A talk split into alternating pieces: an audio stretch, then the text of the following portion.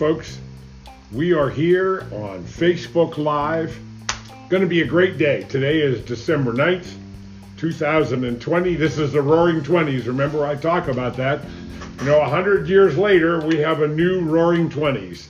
The last 100 years and Roaring Twenties of the last century was about Tommy guns, submachine guns, eh, booze, flappers, unbelievable time. Made lots of movies about it over the years, and here we are in the 20s. 2020s, the roaring 20s of the new millennium. It is an unbelievable year. We have coming to the end of this pandemic, uh, COVID 19 that we've experienced. Uh, I believe we will be better for it. Uh, we start every day our presentation with prayers for everybody that has been affected by COVID. Uh, I just had a, a, client in who lost her husband to COVID uh, a couple weeks ago, the middle of November. Uh, don't know, just unbelievable stuff that, that is happening out there. And uh, we need to keep safe. We need to send our prayers continuously for everybody that is affected in some way by this stuff especially for those that have lost loved ones. And, and oh my, our prayers go out to the loved ones that have been lost, that the Lord would open, open his arms and, and accept them into his kingdom. So, with that being said, we're going to continue our discussion of financial mastery coaching, prosperity economics, prosperity thinking versus poverty thinking. We, we need to learn how to control the thoughts in our mind. Prosperity principle number one is thinking. We need to train ourselves how to think, and we need to practice thinking, just like we practice exercises. I work out darn near every morning in some way with yoga, Tai Chi, uh, lifting weight, push ups, pull ups, and all kinds of physical exercise 35 to 45 minutes almost every day. We need to stretch our mind in the same way. You need to practice thinking in order to expand your thinking. Otherwise, you will become very limited on your thinking. You, you will create an atmosphere or a bubble that you will be part of and what I refer to as the acceptable level of mediocrity that many, many people get sucked into over their lifetime. You know, it's like a journey. You know, when you're a little child, the imagination of a child, even the Lord says, you have to have the imagination of a child and the belief of a child to enter the kingdom of God enter the kingdom of heaven. So we need to practice that every day with everything we do. What are you reading? I mean, you should be reading a good book other than the Bible. That's the good book. I understand that. But I'm talking about personal growth. You're either busy being born or you're busy dying. That's really what it's about. So, reading something every day. If you read 15 minutes twice a day, you will read a book a month. In 12 months, your peers would not be able to compete with you. Your level of thinking would be so far above theirs. Again, just saying, if that's what you want, you know, maybe you really want that acceptable level of mediocrity in your life. I hope not. And I pray for you every day. Because I was there at one time in my life. There, there was a time in my life where I was lost. I, I was completely lost. You know, growing up in a household, I loved my mom and dad, they loved me. But my dad had an eighth grade education, grew up on a farm, and, and, and my mother raised kids, and, and, and when they got married, they lived on the farm together. So in my life growing up, th- there was no academic atmosphere. Let me call it that. My two older brothers, eight years older, nine years older than me, they were they were way above me. So growing up, I spent all my time with them. So I didn't really have a childhood and childhood friends because I was always with people that were seven to ten years older than I was. So my thinking went beyond that. And as I went into high school, I, you know, I started out with academics and algebra and all that, and I did not do well because somewhere deep inside of me, I was not motivated. And the teachers did not do well at motivating me to perform and learn. I look back and I regret that, but I can't go back and change that. Eventually, I found my way. But boy, it was a struggle and a journey for a long time to find my way. And actually, it started, my epiphany was when other people said things to me, you know, like when I joined the Amway business and I went to that first meeting. And, and I was in the middle on the edge of bankruptcy, and everything in my life was falling apart.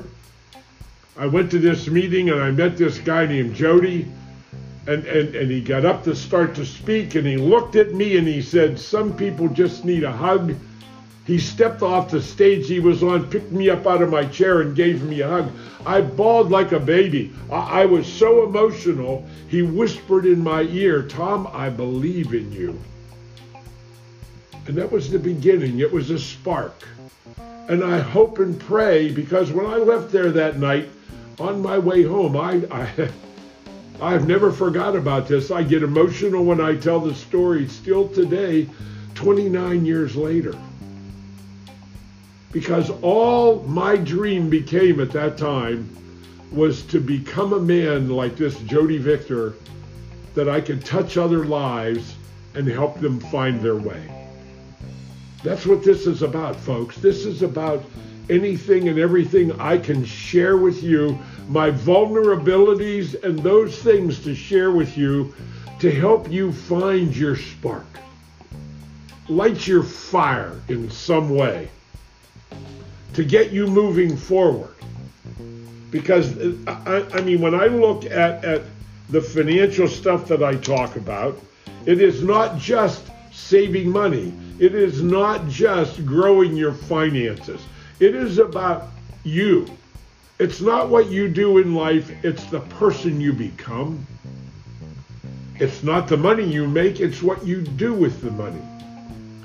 And I just hope and pray that in my life, I can impact other people in some way, raise them up, and help them find their spark. That little spark that I found at one time in my life, and it grew into a flame and a fire. And, and there were several events in my life that, that really I thought was going to extinguish that fire. But I continued to feed it by reading books.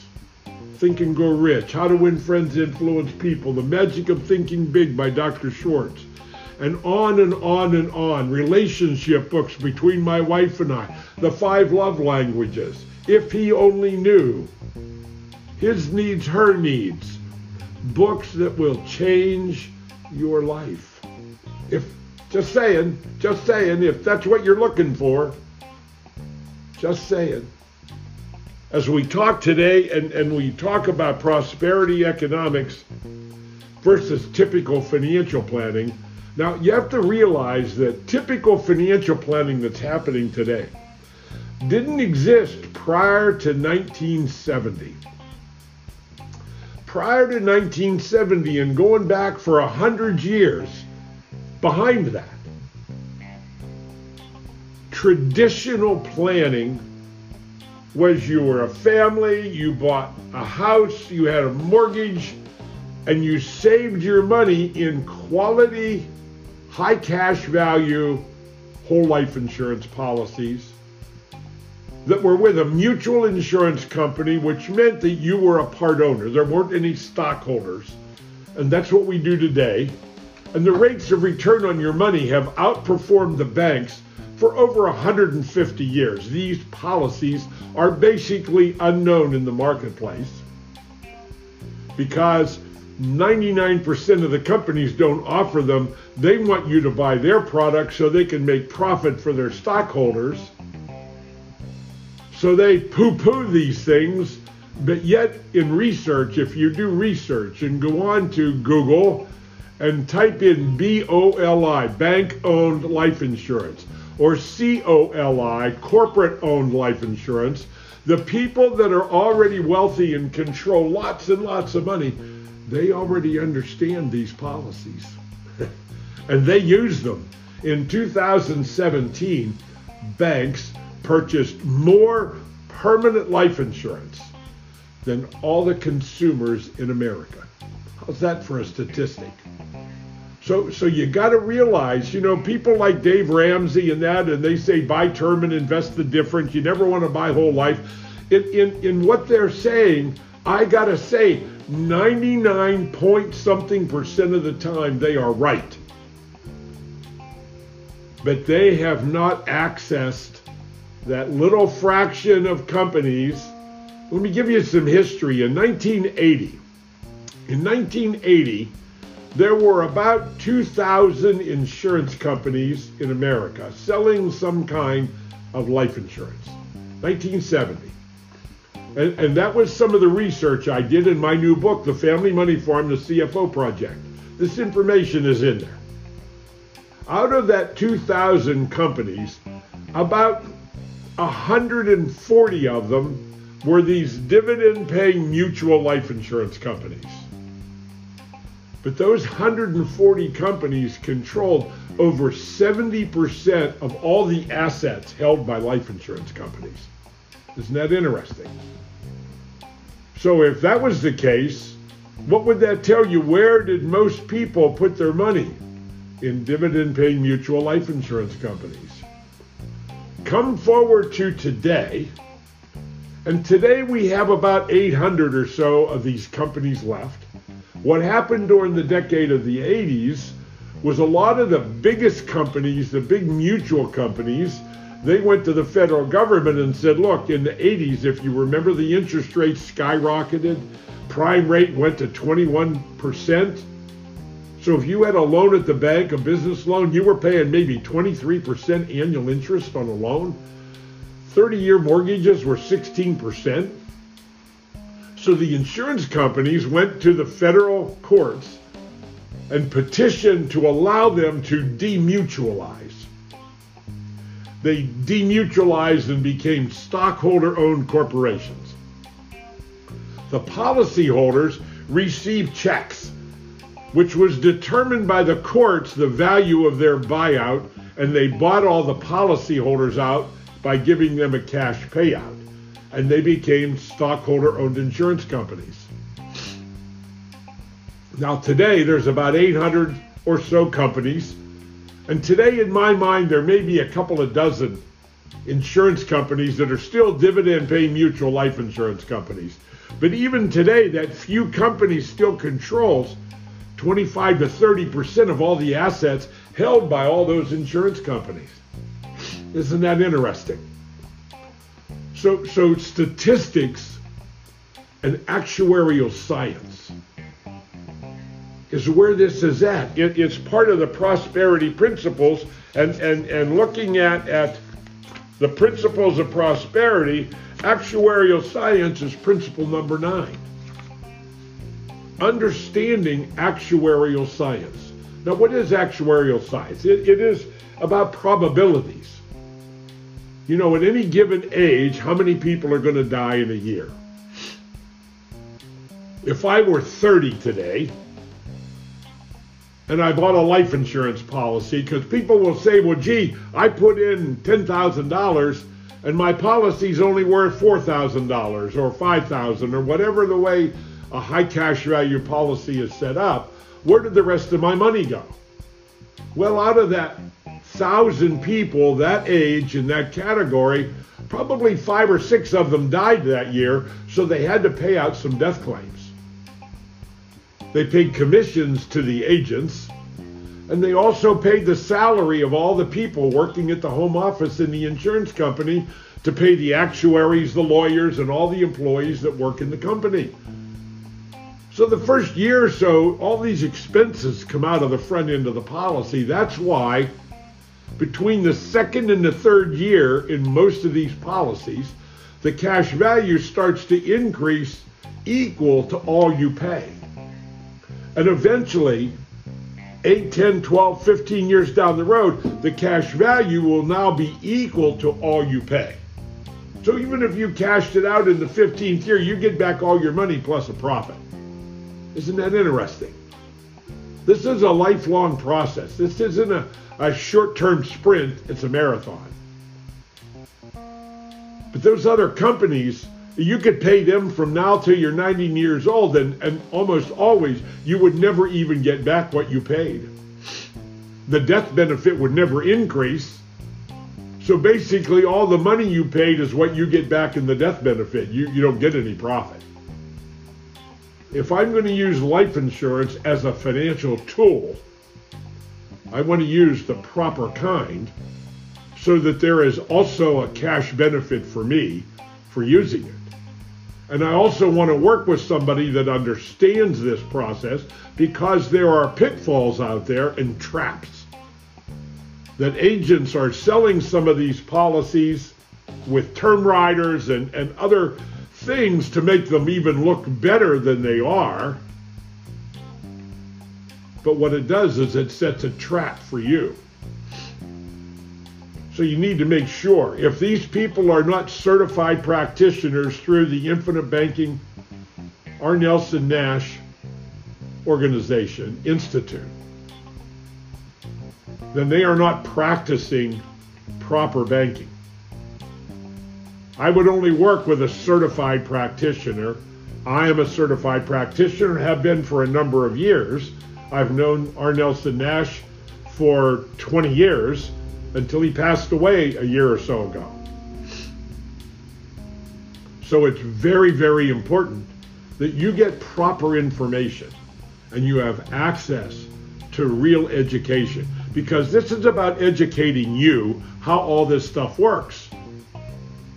Because whoever you're working with, including myself, we don't have a lease on life and we're not guaranteed to be here forever. So I focus everything I do on creating educational material on here so that you will always have access. And right now I have six or eight agents that I'm training actually across the country to do and know how to do what I do. So you will always have access to somebody that knows how to do this. It's that important. We'll be back tomorrow. We're going to talk some more about this financial mastery coaching. But remember, in order to reach full success, in the maximum efficiency of success, personal growth must occur at the same time you're saving money. Otherwise, your thinking will compare your annual income with this pile of money that you're growing, and it will get to a certain point and, and you'll hit a ceiling. You will not be able to take it beyond that because you didn't change you. You didn't change your thinking. Your expectation didn't grow at the same time. So this is critical, folks. This is important that we do it right, which includes personal growth as well as financial success. Both go hand in hand. I have believed that for years, and my total focus today is bringing that to clients. God bless. Get my new book, The Family Money Farm, The CFO Project. Get it at Barnes & Nobles, Amazon, all the big booksellers have it. You can get it there. Or you can go to cfo-project.com, put in your name and email address, and you'll get a link and be able to download as a PDF a full, complete copy of the book, cover to cover. You can load it on your computer, load it onto your cell phone, and read it there. I behoove you to do that.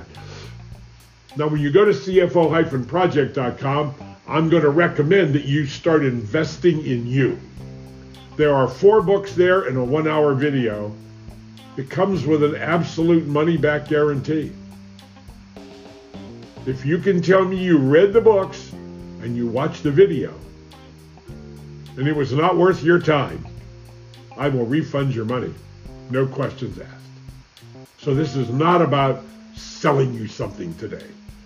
This is about changing your life, folks. It's about changing the person that you can become someday. Let's together make a difference in life for other people.